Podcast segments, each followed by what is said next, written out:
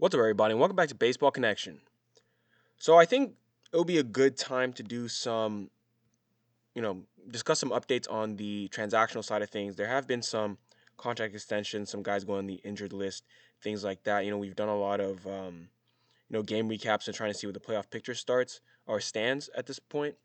But um, there have been some extensions and things to talk about. So, first of all, I will discuss Travis d'Arnaud has been extended by the Braves. And this was announced yesterday. It's a new two year contract with $16 million guaranteed. He's going to get $8 million in 2022 and another 8 million in 2023. He does have a club option in 2024 that does not have a buyout, but it's a club option. It's not guaranteed. So 16 million guaranteed. So this is good stuff for him. I mean, he he was slated to become a free agent at, at the end of this season, but now that locks him in as the Braves' top catcher for at least another two seasons.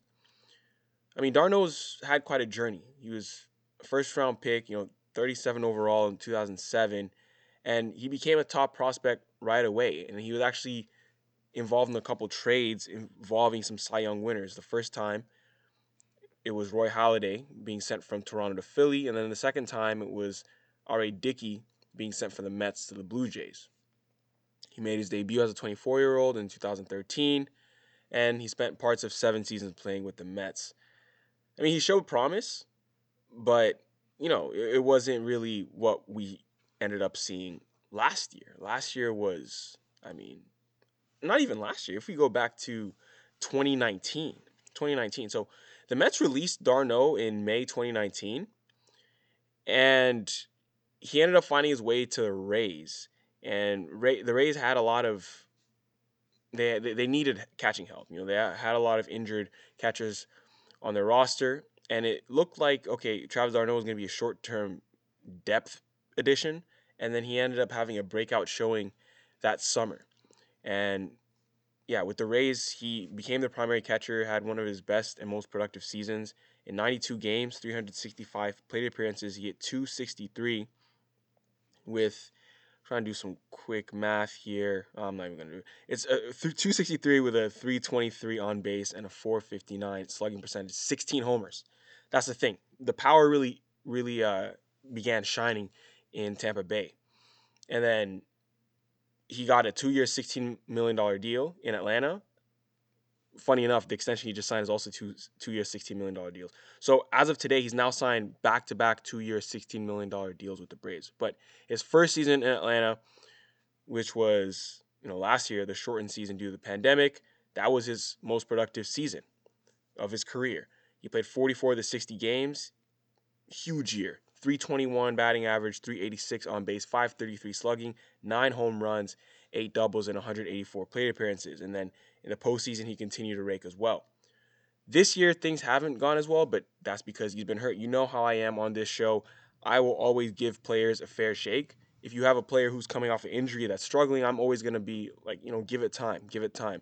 It's not really fair to put that that expectation on guys to just hit the ground running when they come back from injury, especially when you have a small sample size. I think that's what we're seeing with Travis d'Arnaud. I think that the numbers, obviously, the numbers we saw last year for 44 games is not something we can extrapolate for a full season. But I do think he's someone who could hit like 280 for you with 25 home runs or something like that in this season. I, I really, I think that's that's very reasonable for him. And um, yeah, he just returned a week and a half ago, and you know, at least coming into today, he was five for 21 with a home run and four work, four walks in just a brief period of time. So 112 plate appearances this year. I'm not even really going to look into that because I think that his body of work speaks for itself. So his extension solidifies their catching spot for the next two seasons. I mean, but it does kind of create a bit of a roadblock for William Contreras, the brother of Willson Contreras. He's 23, and he's been tearing the cover off the ball in AAA. We did see Contreras in the big leagues earlier this year when d'Arnaud went down, and he did get off to a strong start in the big leagues, but then he kind of faded off. But I mean, at AAA Gwinnett, this kid has a 150 weighted runs created plus and eight home runs in 125 plate appearances. So he's really raking down there. So the fact that they've extended d'Arnaud, I mean, what are they going to do with Contreras now? I mean, he's going to be the first. He's only 23, so he's probably going to be the first option if there is an injury to d'Arnaud. If there is a designated hitter in the National League, well, then the Braves are going to have an option to get both those guys into the lineup at times. But then behind Contreras, they have another 23 year old. His name is by name. His name is Shea Langeliers, and he's rising through the system. He was number nine overall in the draft in 2019 he's considered one of the top overall prospects in baseball. Actually, he's having a good season at Double A, where he's got a 136 weighted runs created plus. But he's probably not going to be an option until late next season or maybe 2023. So it's not like this d'Arnaud extension is really going to deter the development of Shea Langeliers, but something to keep an eye on. So, yeah, I mean the the Braves are getting their getting their catching. They have gotten their catching situation sorted out. So it seems. So it seems.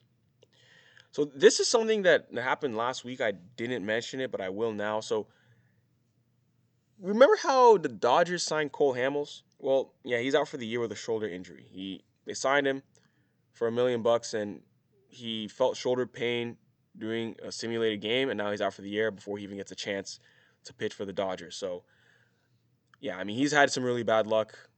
Honestly, I think Cole Hamels is going to retire very soon because he clearly doesn't have much left in the tank, at least from a health perspective. He's had a very, very, very good career.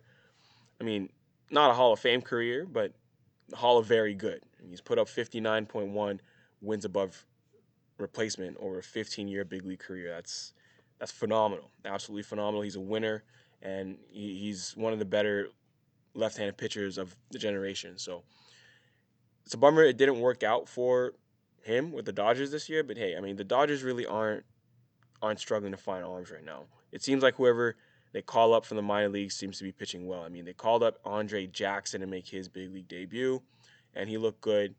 And these bullpen games that LA is is putting together, you know, they seem to be working. So whatever they're doing, they'll keep doing it, and I think they'll be fine.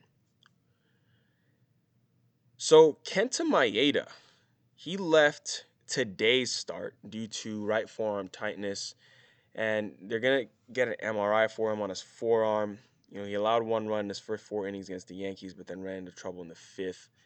I mean, this year has been a huge step back for Maeda. This is someone who was in the Cy Young conversation last year. Over 106 and a third innings. He has a 4.66 ERA, and that's by far his uh, his highest ERA of his career. I mean, this is a guy who has a 3.84 ERA.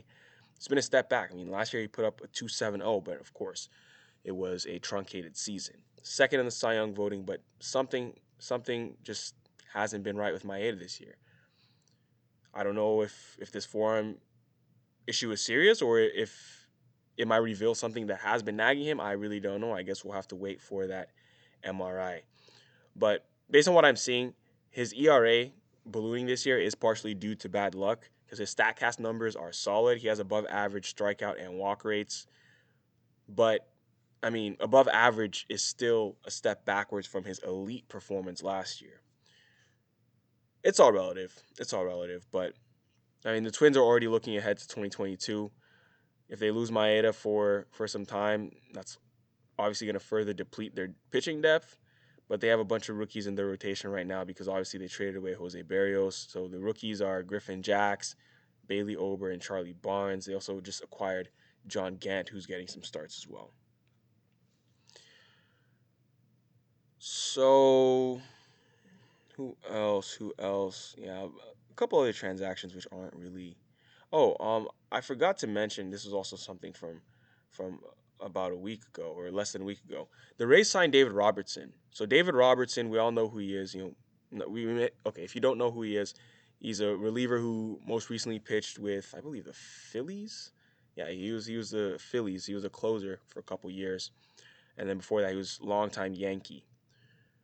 D. Rob actually just won gold. Uh, no, he didn't win gold. Silver medal with U- Team USA in the Olympics. And I guess, you know, he looked good there and, and the Rays like what they saw. So they're adding him for the final final um, you know stretch of the season here. He's 36 and he's trying to return to a big league mound for the first time since early 2019. And um, yeah, D Rob, he's a veteran, and we all know. I mean, I don't want to keep saying we all know, but those of us who know him uh, know him very well for his high socks. You know, he's that's kind of his thing. I think he has a whole like charity foundation on, called High Socks of Hope, something like that, which is pretty cool. But that's a good personality. The Rays know how to. I don't even want to say develop because that's, that's not the right word with David Robertson, but they know how to utilize bullpen arms better than anyone in the major leagues. So they will find a role for him. They'll put him in positions to succeed because the Rays have that track record. That's what they always do when they acquire such relief pitchers or pitchers in general. So we'll see what happens. We'll see how much playing time he gets, but he's in their rotation. I mean, he's in their um, he's in the organization. I, I don't imagine they brought him aboard just to keep him in the minors. I do think that we'll see him in the major leagues. So that's what I have for today. We have weekend series continuing to roll. Some good stuff happening, folks. We will we'll we'll recap this. We'll go over it. Don't worry. I will cover everything on the next episode. But that's going to do it for today. If you enjoyed this, please share with someone who'd be interested, and we'll see you next time on Baseball Connection.